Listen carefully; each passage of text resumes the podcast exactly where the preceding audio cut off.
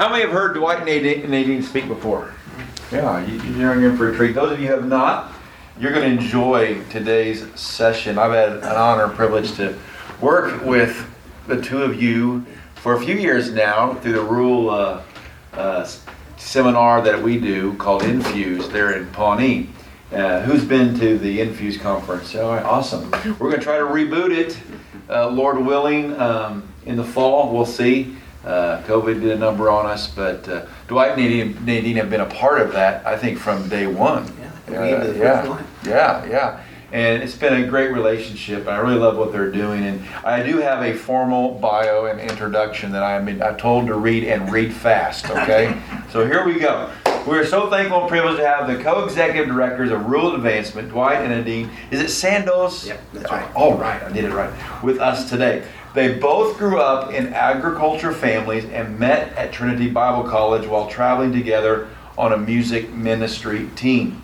Dwight began serving as a youth pastor in a rural community, and together they have served as rural leaders in local, district, national, and educational venues.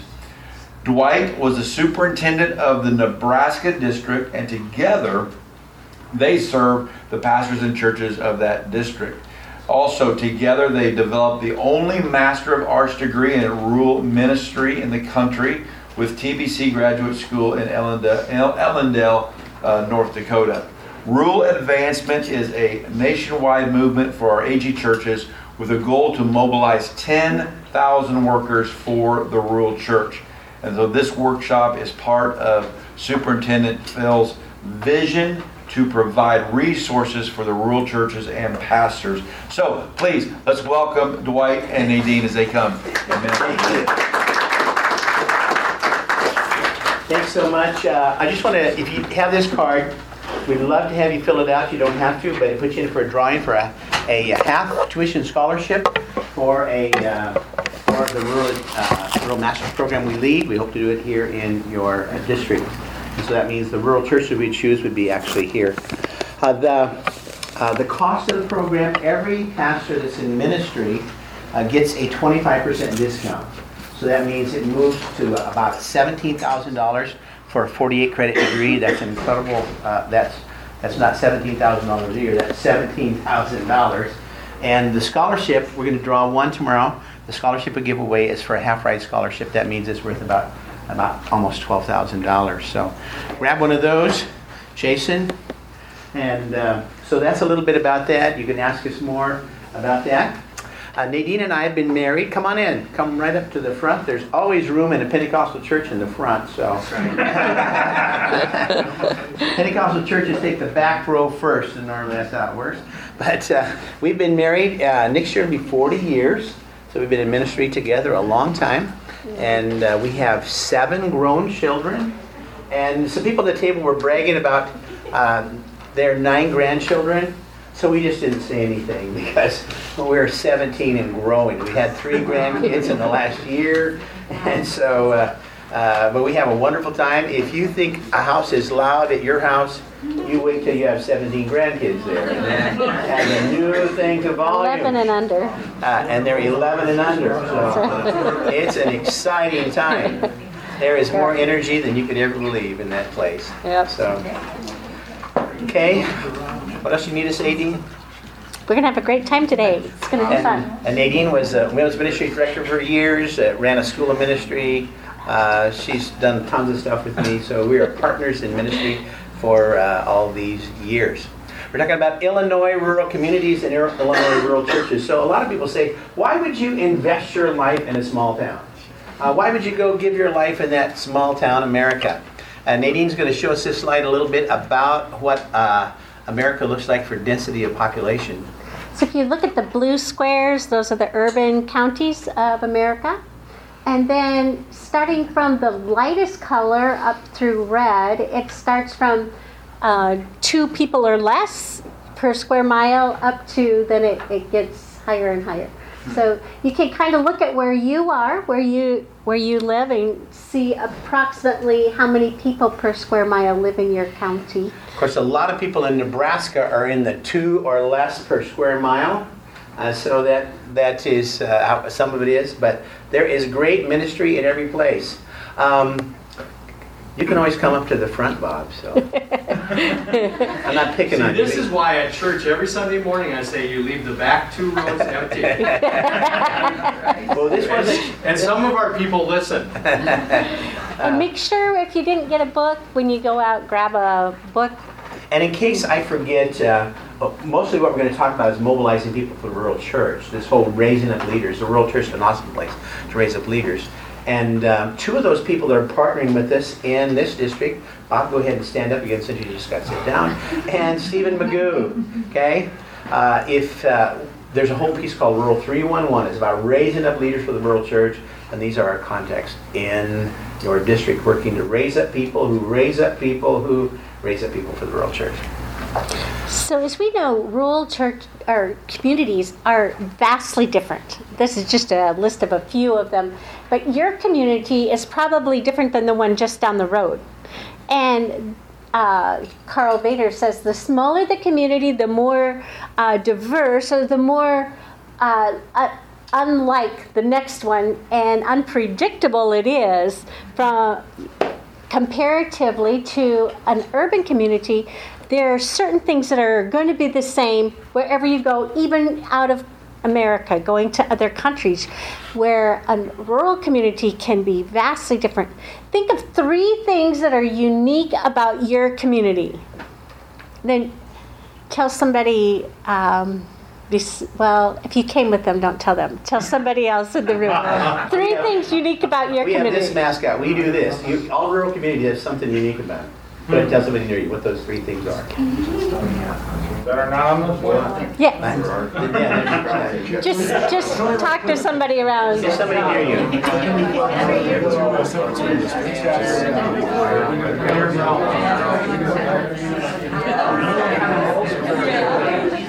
Two towns over don't have bicycles. So we bus them across. We bus them across another town. Yeah, yeah. We're now That's interesting.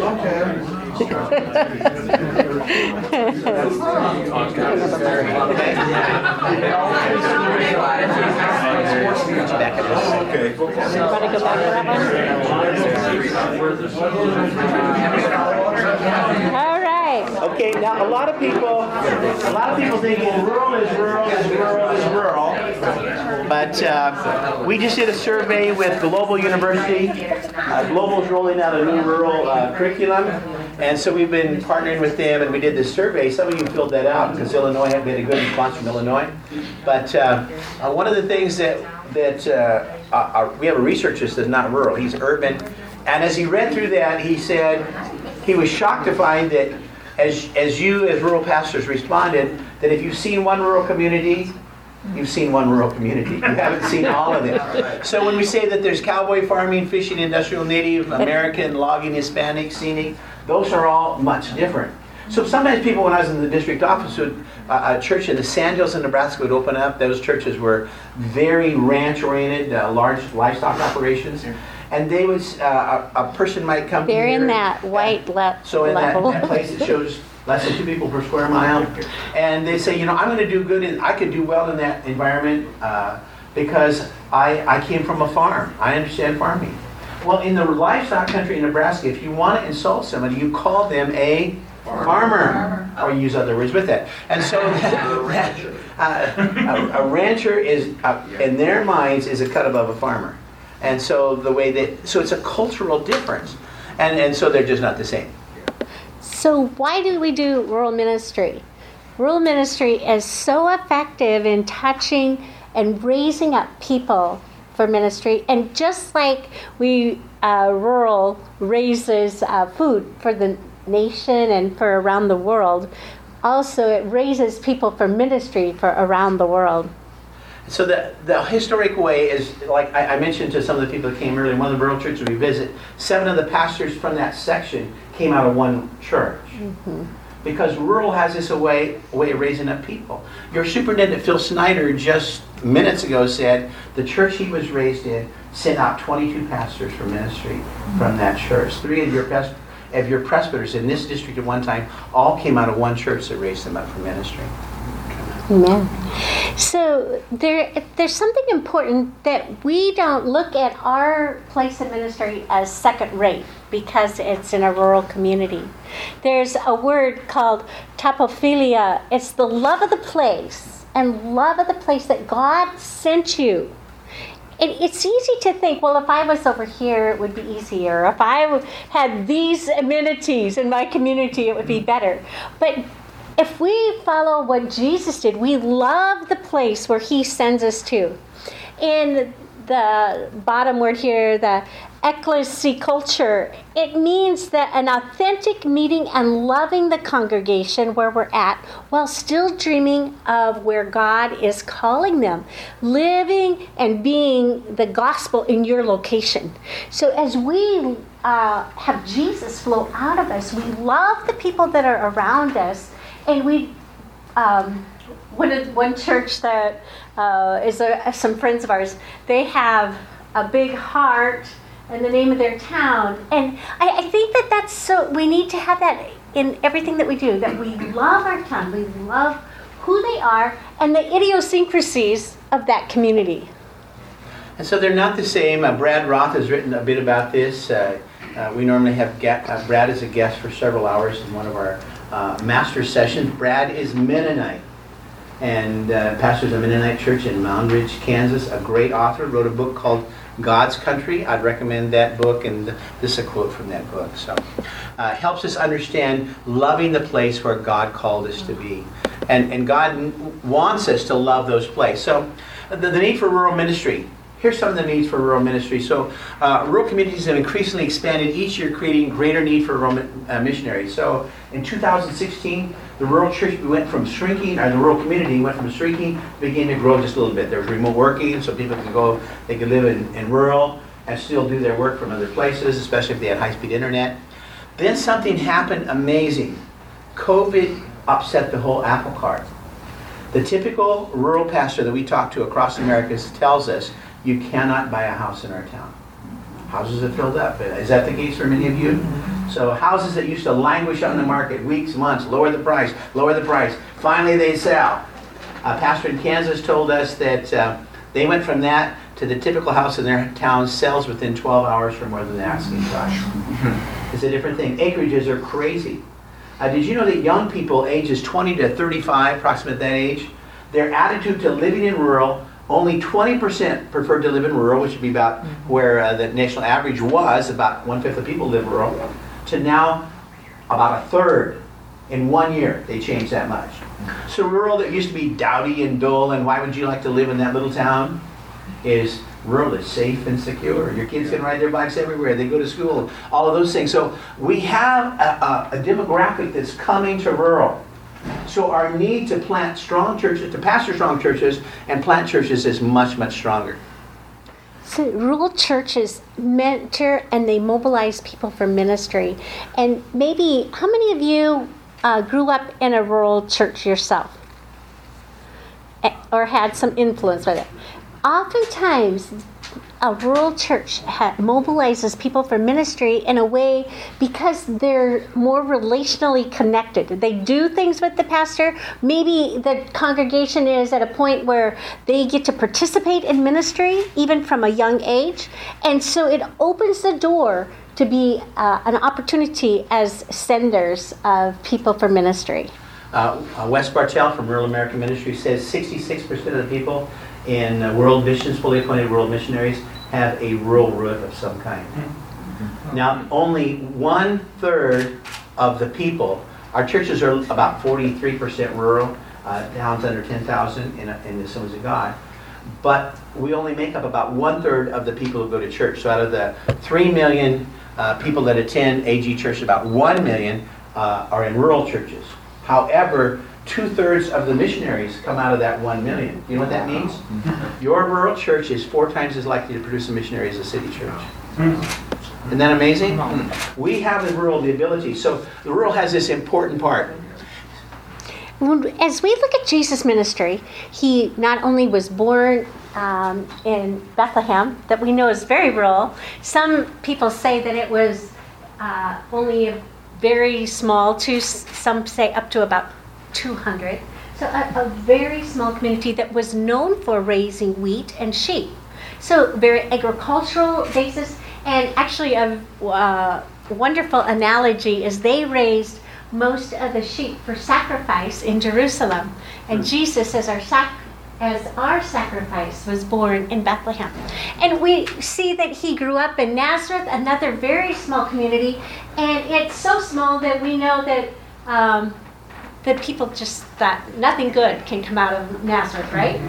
And so then we just see all these things, and this is just minimal of what Jesus actually did. But all of his major things in ministry, except for the cross and the things done in Jerusalem, uh, were done in a rural context. I, actually, the cross was out in the country, and the, the tomb. So other than the Passion Week, most of the New Testament is about rural ministry.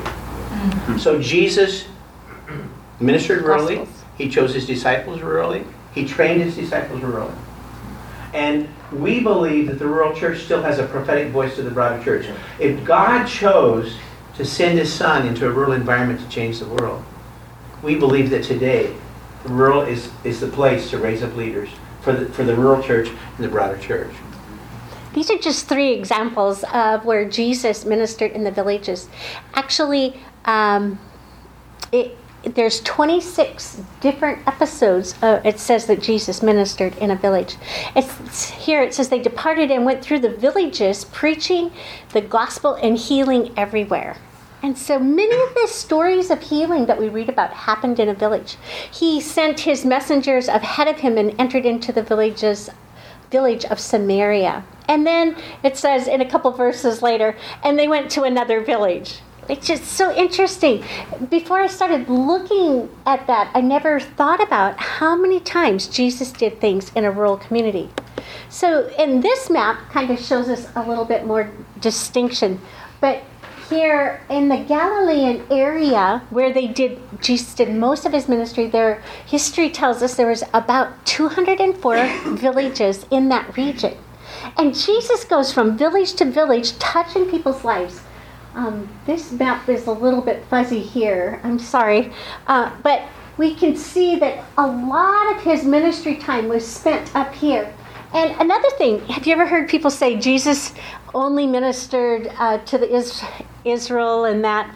But he goes up into Tyre and in that area and uh, in the Phoenician area, and then we know that when he was young, he was in Egypt. So his ministry uh, touched the same uh, things as in Acts 1 8 Jerusalem, Judea, Samaria, and the uttermost parts of the earth.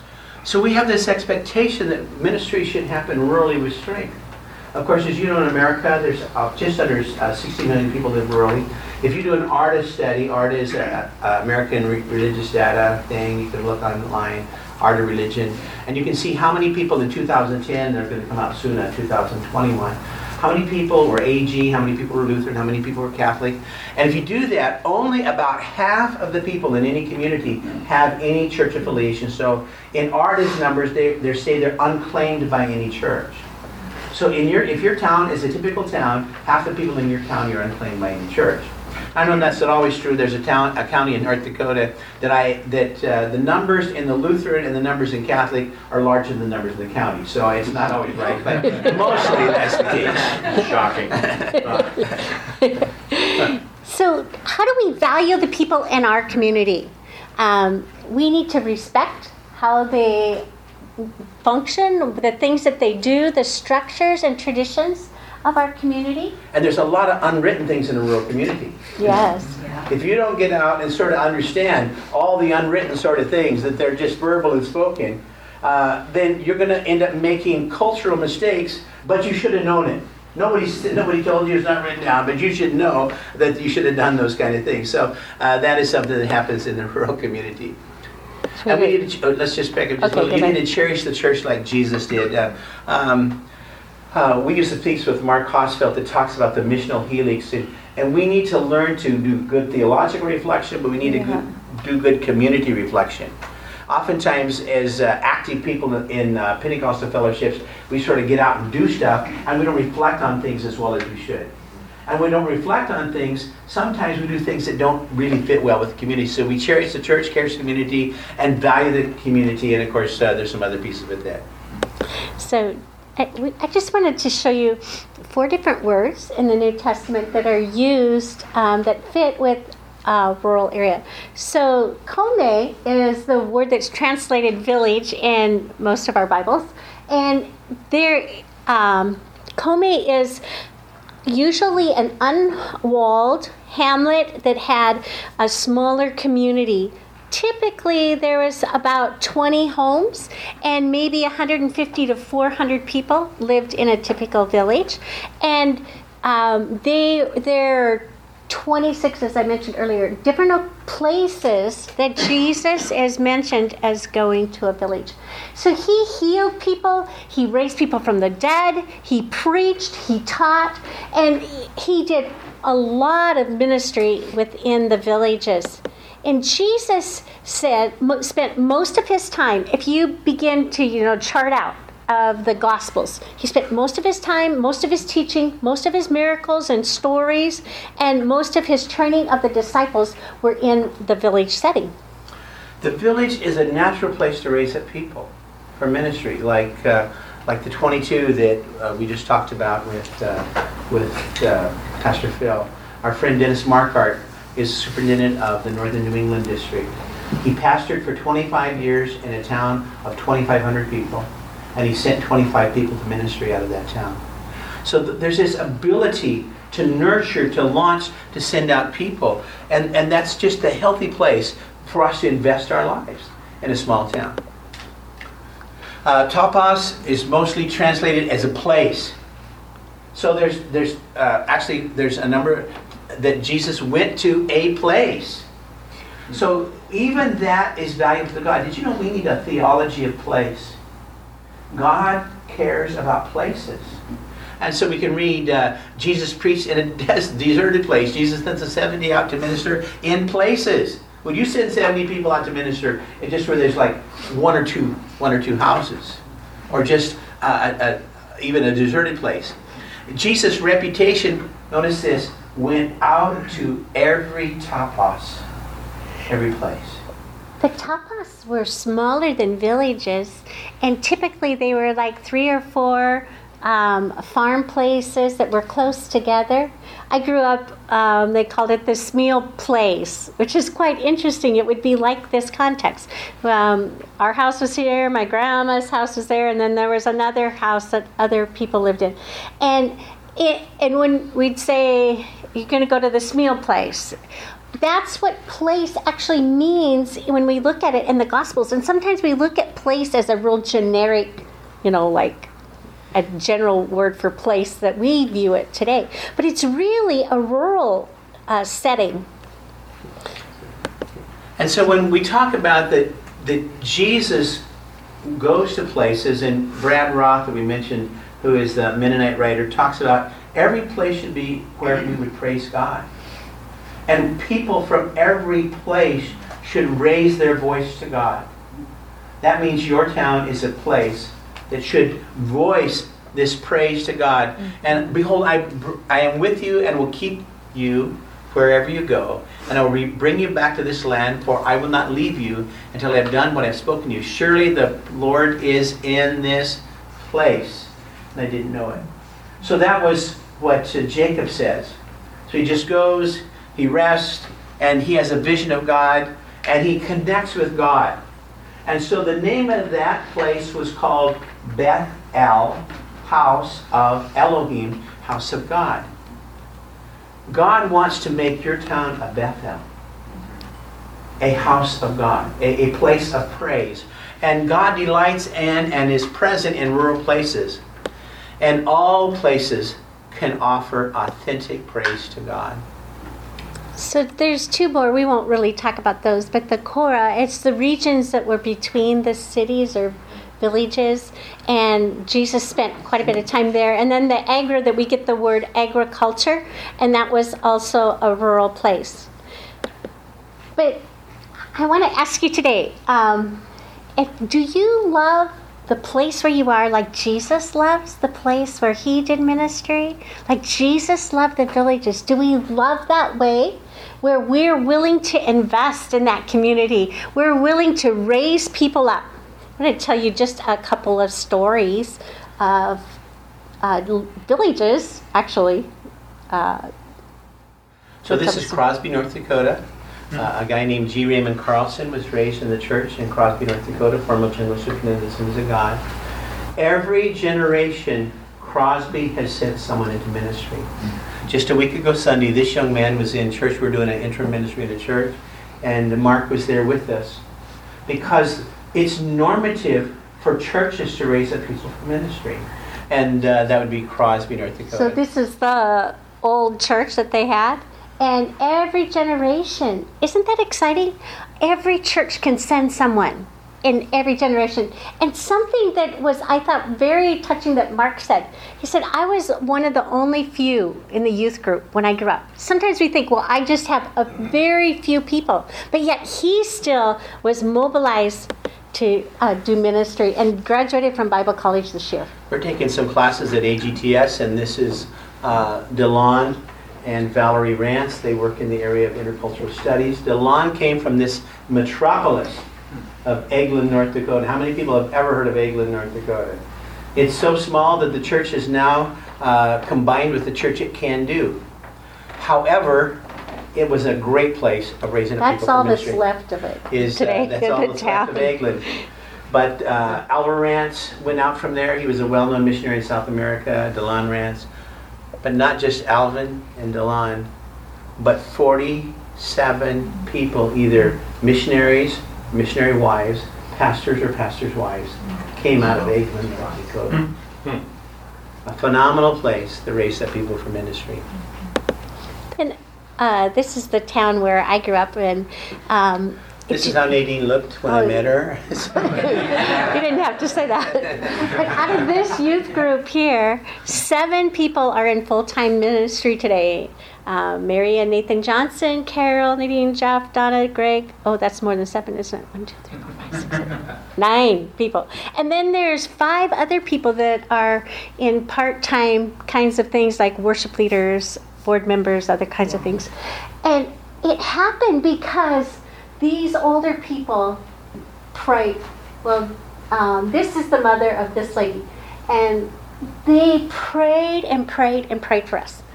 In our Sunday school class, almost every week, Dorothy Dutton would say, Give God a year and go to Bible school and see what He'll do with the rest of your life. I mean, she said that to us over and over and over. But something happened because she would say, What is God calling you to do? She wouldn't say, What do you want to do with your life? She said, What is God calling you to do? And it changed the mindset of the people that sat in her Sunday school class week after week. What is God calling you to do? And there never was this idea that only guys could be in ministry. I never even heard of that until after we were married. I was so shocked that people might think women couldn't be in ministry, but because she always told us, you know, anybody can be in ministry. And in fact, that church twice was pastored by two women. During the time of this particular time, the church had declined a bit. And they, um, you know, how sometimes in a rural community, the district wasn't sure it was going to survive. And there was two young ladies that graduated from college, and they wanted to pastor. And so they said, "You can go to Newell. You can't hurt anything there." anyway, when they were there, they began to pray and seek the Lord and seek God.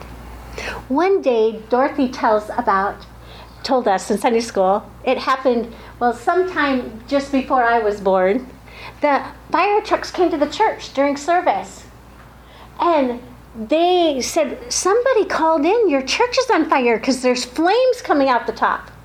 But it wasn't physical flames. Mm-hmm. It was the Spirit of the Lord and a great revival. Many whole families were saved.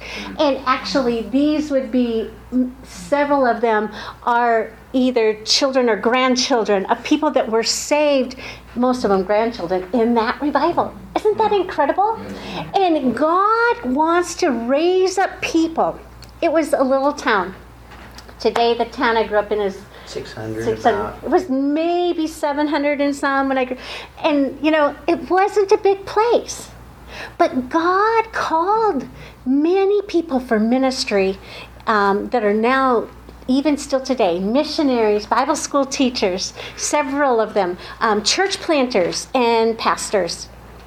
So if we understand that there are 29 million people in America that live rurally and growing that don't go to church. They're not claimed by any church. They're not claimed on the Catholic rolls. They're not claimed on the Methodist rolls. They're not claimed as Assemblies of God people. They're not going to church. Yet this is an untapped resource for us to ch- touch the world. Because we know clearly God said, You receive power when the Spirit comes upon you, and your witnesses to me where? Jerusalem, Judea, Samaria, and the ends of the earth. And we should have this expectation that we're raising up people for ministry. And oftentimes people say, well, you know, our little church can't raise up people for ministry. We believe every church can raise up people for ministry.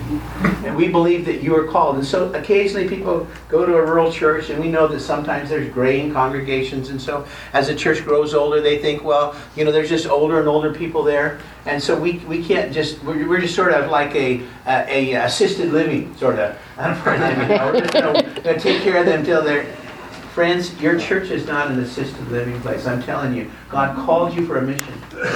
Yeah. Now, you know, sometimes we write these mission statements for a church, and so we think, well, you know, our church has a mission. Friends, your church does not have a, God does not have a mission for your church.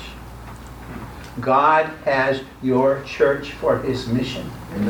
The whole reason your church exists is to carry out the mission of God. And the mission of God is to go everywhere and preach the gospel. It means to raise up people. It's just normative expectation that we're finding people that we raise up for the gospel. Are you going to change to the next one? or? in just a moment. But it's uh, this verse is such an important thing. If you don't do anything else from this workshop, please let this become something that you do on a daily basis. Pray therefore that the Lord of the harvest would send laborers to the harvest field because the fields are wide unto harvest. And we're called to pray that God would send laborers, and those will be people in our own congregation. And, and uh, a friend of ours named uh, Dr. Barnabas Mtokambali, uh, General Superintendent of Tanzania, we were able to travel, raise some funds with him, and he would say over and over, a foolish son sleeps in harvest. and then he would say, elephant begat elephant, giraffe begat giraffe, monkey begat monkey, pastor begat pastor, churches begat church. And he says, districts begat districts. because there's this whole understanding of multiplication. Amen. And, and they've really done that. And they've gone, eh, they started 10 years ago from 2,367 churches and added 10,000 churches to, in 10 years. So that is phenomenal. We, in that same 10 years, started with six times as many churches and added one less than a thousand churches. And so the phenomenal growth when we begin to look at what God can do, when we answer these questions, Romans 10 14, how shall they call on him in whom they have not believed? How shall they believe on him in whom they have not heard? How shall they hear without a preacher? And how shall they preach unless they are sent? And really, he's backing up on that, on everyone, finding the reason. And so, sending is such an important part of having someone to preach the gospel so they hear and believe and call in the name of Jesus. I encourage you that you are part of developing the sent ones. It's normative expectation for us to send people out. And so the Bible says in, in Acts chapter 13, as they fasted and prayed, the Holy Spirit says to them, Set apart for me Saul and Barnabas. Yeah. We have this expectation. So a lot of times, I know pastors say, you know, I can't send them. They're like the best people in our church. You know, I- if I send them, what are we going to do? And we were teaching on this principle in Madagascar a few years ago. And there's a guy named Paul Balela who is there. And, and he's a missionary from Tanzania to uh, Madagascar. And Paul tells us this incredible story. He came from a Muslim background, comes to Christ, was very fervent in his faith, and so he was raised up in the church and became a leader within the church right away. And after he'd been a leader some time, the pastor said, Paul, I want you to go over here and plant a church. And so Paul says, okay, especially in, in Tanzania, if the leader to do it, you have to do it. And, um, and then at the same time, the, the pastor took some other leaders and said, and I want you to go over here and plant a church. And Paul said, I didn't know what the church was going to do. We were the best leaders in the church. And the pastor just sent us out to, to plant. Well, travel is not as easy there, and it was a couple years before he was able to come back to the church. He comes back to the church, and to his amazement, he said, The church had better leaders than we were when we left. And we have to have this expectation that the God who calls people can also replace people. Mm-hmm. And we can have a normative expectation that we can send people out. Yeah. And the rural church is gifted to send people out. Just a month ago, we were at the Wyoming District Council, and there was a young man there who was being ordained. And so this, we mm-hmm. should have taken a picture of him. So this young man was being ordained at the Wyoming Yeah. District Council, and he had come to Ten Sleep, Wyoming, from the church in Licking, Missouri. That's my brother-in-law. It's my That's your hometown. That's my, that's, Really? he's, uh, my sister is his wife. Brandon Cool. Lyle. Yes. We got to meet him. Yeah, so much very- fun. And so he came from Licking, Missouri. And, and so. uh, There's no G. It's uh, Lincoln. uh, Look now we know how to say it right, honey. And so the town has a sign that says 3,000 people, but you can't reach 3,000 people because 1,500 are in maximum security prison. So you can only reach 1,500. And, and Paul Richardson went there as a young guy. I think Paul was 24 years old when he went there. And the church had declined, and I think there was about 20 people when he went. Today, when we preach there, there's about, post-COVID, there's about 150 people there. Wow. They're in a different building. They've sent three people into ministry, and and uh, he had to cut one ministry he planned because he sent out your brother-in-law. But he believed in the fact that you send people out. Yeah. Friends, the rural church has a call of God to send people. Yes. Mm-hmm. You have a place. You have an anointing. It's not upon you have a you have this high ability. We gave you some of these stories and stats so that you can see that we can send the people out. This is just a limited number. It's over and over. God says He will go with you. And sometimes we're not really sure about sending people out because we don't know if they, we've prepared them enough. But it's not us that is the one who provides all that they need, it's God. He says He will go with them, and the same Holy Spirit that helps us accomplish ministry will help them to accomplish ministry. So we see an amazing pattern in the book of Acts. I love this pattern over and over, people pray. If you look in the book of Acts, I think it's 47 different places it mentions that people pray.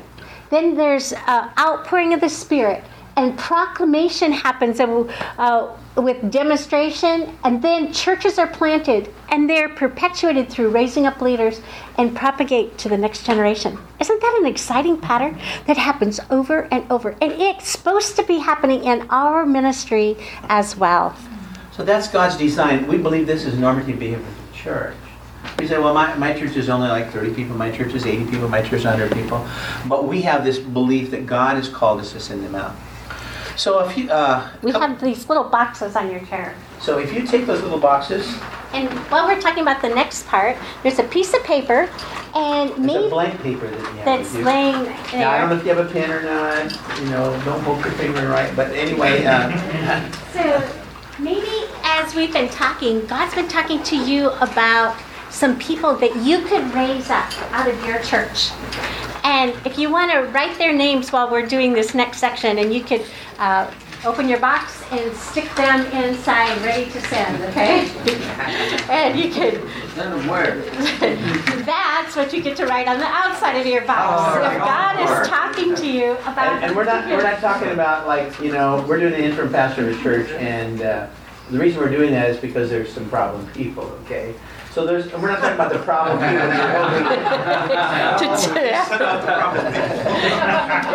Uh, we're talking about people that God has put His finger on. We believe that we need to continually have what we call the I. Uh, actually, we didn't make it up, uh, but uh, it's the I C and you congrega- uh, uh, conversation. You lear- lose the letter I, then the letter C, the N, then you. But it means I see the grace of God in you. And would you consider uh, this journey of ministry? I, I just love what Phil said. Anybody that the pastor that he grew up uh, in the church with, he saw that they had the call of God on them. He said, "You've got the call of God. You need to start teaching this boy Sunday school class. You've got the call of God. You begin to do this." We're at a, a church that was a, uh, uh Slavic church in Lincoln, Nebraska. The Slavic church in Lincoln, Nebraska. Every Sunday they have two young people preach a five-minute message. Another one of our students, he has, uh, he says he's uh, in his six, late 60s or middle 60s, and he feels God's wanting him to plant another seven churches before he retires. He says some of those are kids that are in high school today or junior high. So he sometimes has them preach one of the points of his sermon. You know, he sits down with them and goes through, this is what we're talking about, and I want you to do this part. So he is preparing them to be ready in the next, you know, they're not going to be ready tomorrow, but in the next few years. And so maybe when we were talking about different places that God can minister, you thought of some community and you could write that on the outside. And so we, we have this expectation that we have this strategy. So uh, we, we to do some research a few years ago. Uh, uh, we noticed that a whole lot of pastors were kind of older in rural congregations. And, and we saw that, uh, my, there's, there's a lot of people that look like they're approaching retirement age. And so we contacted the General Secretary's office and, and said, uh, uh, what, uh, uh, how, many, how many of these pastors are going to reach the age of 65 in the next five years? And we couldn't find a number. They, they don't track that in our ACMRs. So we uh, surveyed eight districts and we found out the lowest number was Kansas. It had 41% of the pastors would reach the age of 65 in the next five years of rural pastors. The highest district was 52 and most of the rest of them fell in between. That means that we have nearly 2,500 churches are soon going to go with uh, a pastoral change, depending on where pastors are when they retire. We don't have a stream of people to go there. And I don't think the people are going to come from the city churches to, to pastor those churches. It's going to be churches like yours and mine.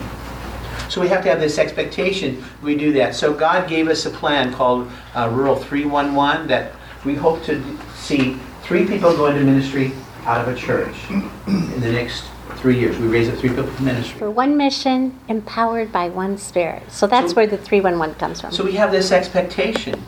And, and uh, so if we do this, right now we have, uh, uh, you have two pastors in your district that are each going to work to raise up 10 other leaders, that all of those 11 from each one would each raise up three, so that, that, that, that they would, uh, out of those 11, that they would raise up 33 leaders uh, for, uh, for this, for multiplication. So the first of the three would be somebody that you had mentored that um, either like an apprentice kind of thing, they might do a succession or they you may if you're not in that stage of life send them out um, another for multiplication maybe church planting or pastoring a neighboring church that needs a pastor and another one for the next generation we have to prepare for the next generation um, currently there's less people in the 30 and under that are credentialed than there was in the 80s. And yet the Assemblies of God is way bigger. So we desperately need to raise up a whole nother generation that will um, be empowered by the Spirit to go and do ministry. And uh, just, we'll pick the, we'll do this last slide. So we want to, um, our whole goal is that we, we just raise up uh, many people for ministry. We call these 30 mighty multipliers. Two of those are here. And, uh, through- and so that we do that, let's, let's jump. So you can talk to one of those guys if you would like to. So each of those, if um, if each of those raises up three, and we do it again in three years, and in three years, the 300 that would be raised up by the um, 30, 10, you know, do the multiplication, times that would be 990.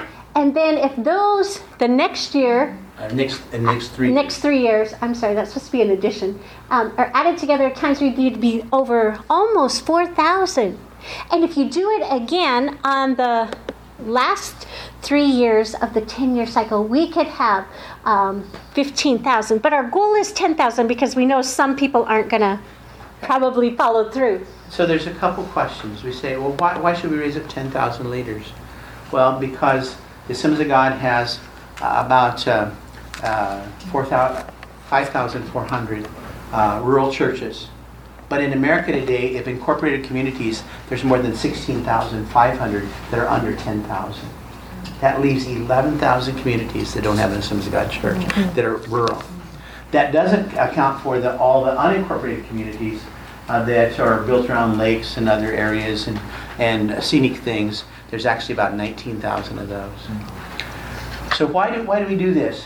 Because we believe the best place to reach America starts in the rural. Jesus started in the village, and, and we need to do that. I'm going to tell you two quick stories. Um, four weeks ago tomorrow, I was at, uh, we just finished up the Oklahoma District Council, and, and God, uh, I was, uh, we'd been out late at night, we had a rural pastor's breakfast, and then uh, uh, the superintendent retired, and so there's all of these things running uh, uh, early and late. So Nadine was uh, resting, and I was up early praying, and God began to speak to me. And, and when God spoke to me, and, and, he, and, and he, he spoke to me about things I hadn't really been thinking about, and, and he said, almost all the things that we see in America that are problematic have a similar root. And whether it's the civil unrest and riots, whether it's gender uh, disorientation, whether it's younger people that sort of kind of can't find their place, and he said it's fatherlessness. And the fatherhood of God is under attack. And that the church is supposed to embrace the fatherless in their communities. And, and I had so much energy, I was praying, and God was just working in my heart. I was pacing back and forth, and I finally went out and I started walking around the motel because, you know, sometimes you pray. And then I started walking around the parking lots outside the motel, and, and I was just moved by what God was speaking to my heart. Now, how are we supposed to, how's a church to embrace fatherless people? How, how's a rural church supposed to touch fatherless people? Because they're not just in the cities, they're in your town too. So we, I came back in, Nadine was up doing her hair, and went downstairs, and the family the night before was coming in that weren't part of the, out of this conference at all, they just happened to be there. And the kids were pushing the cart in, and there was four kids, and it was late at night. Some of the stuff they put on the cart had fallen off. And so the mom and the dad and the kids were down in the breakfast area of this Holiday Inn Express. And, and so I kind of joked with the mom. I said, I, I saw your kids, and the stuff was falling off the cart. Reminded me when we had seven kids going into um, uh, a hotel. And she said, well, that's so embarrassing. What was falling off? And I said, no, it's fine. And she says, what are you doing here? And I said, well, we're, we're uh, recruiting students for a rural master's program that we're hoping to open at Texas Oklahoma Court. She said, I want to talk to you. and uh, so her husband was sitting down over there, and so uh, we went and sat down beside them, and she said, I believe God has a word for you.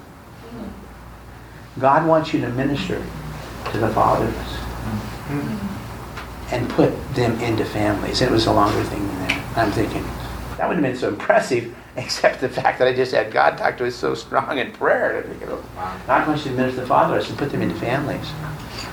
And I, I didn't understand what to do with that. You know, how does that fit? How does that work?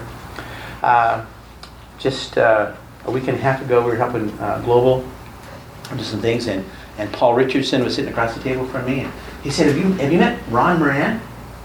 And uh, Ron pastors a church in um, in uh, Springfield. He said it's not a real large church, 250 or 300 people, and, but he said uh, they are phenomenal at raising up people for ministry and for missions.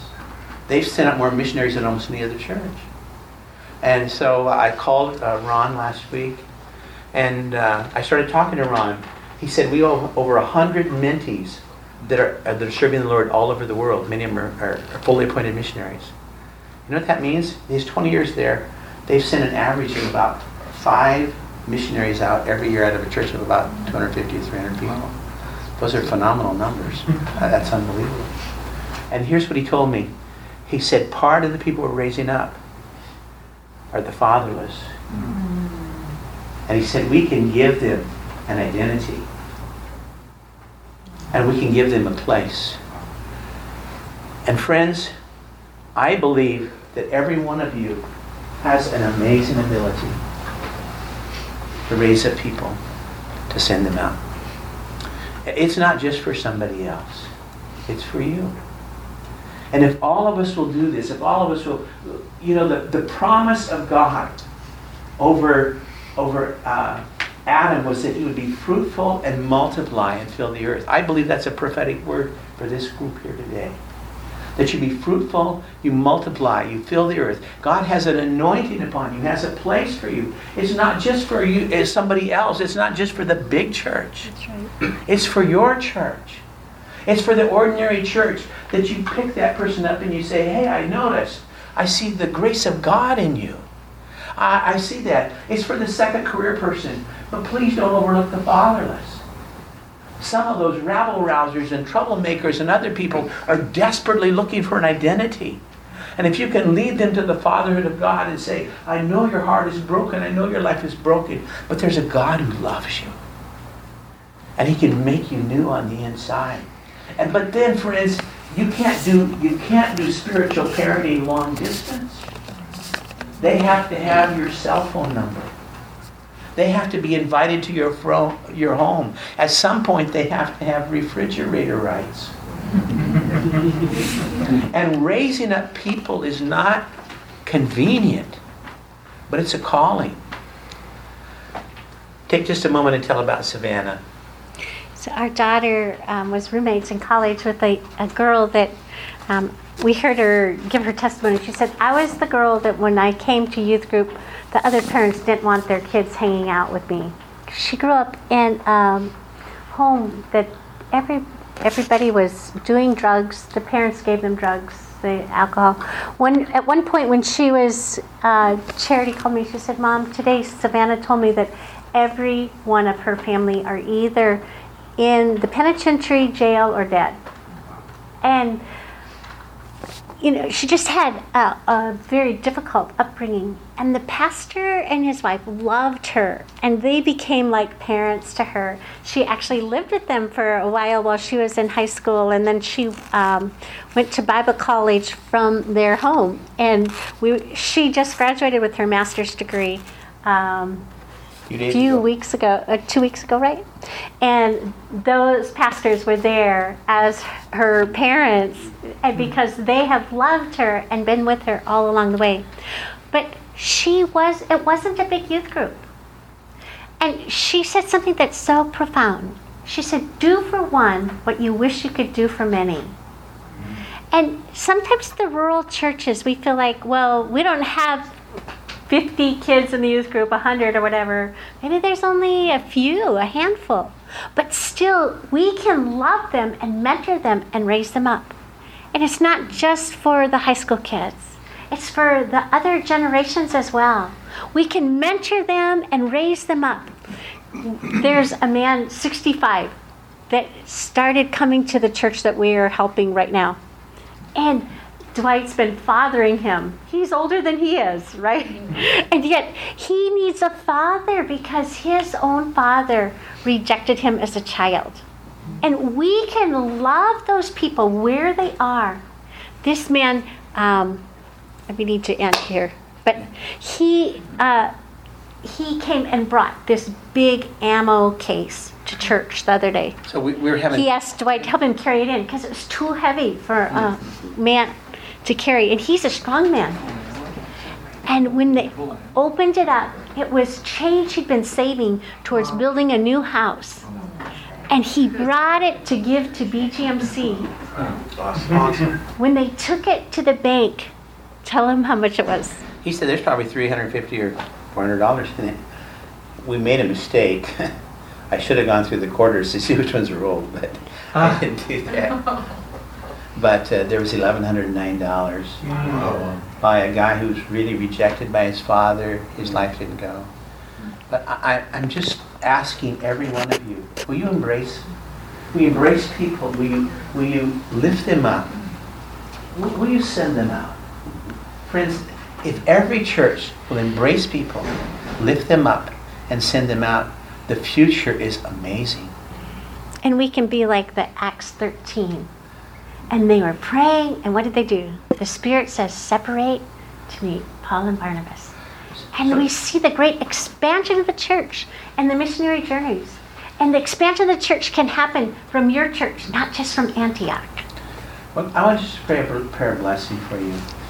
And if, if you'd like to join Rural 311 and raise up three leaders, uh, there's going to be more resources. Actually, Ron Moran, I was talking about, he's on our next Zoom call, and these guys can tell you about that. Can you just talk to them and say, hey, I want to be one that raises up three? Maybe I can't raise up three, but I want to raise up one. I want to raise up people for ministry want to do that. And then the, the last piece, if we'd love to have you join us. Um, uh, I, we've now we're now in our fifth cohort. Uh, we believe that we're supposed to give rural leaders a voice. And learning to have a voice means leading at a higher level, learning to write at a higher level. And so if you want a voice, we can help you do that. We can get you in a Rural Masters program. We'd love to do that. Tomorrow morning we'll give away a scholarship. Let's pray. Would you just extend your hands? Jesus.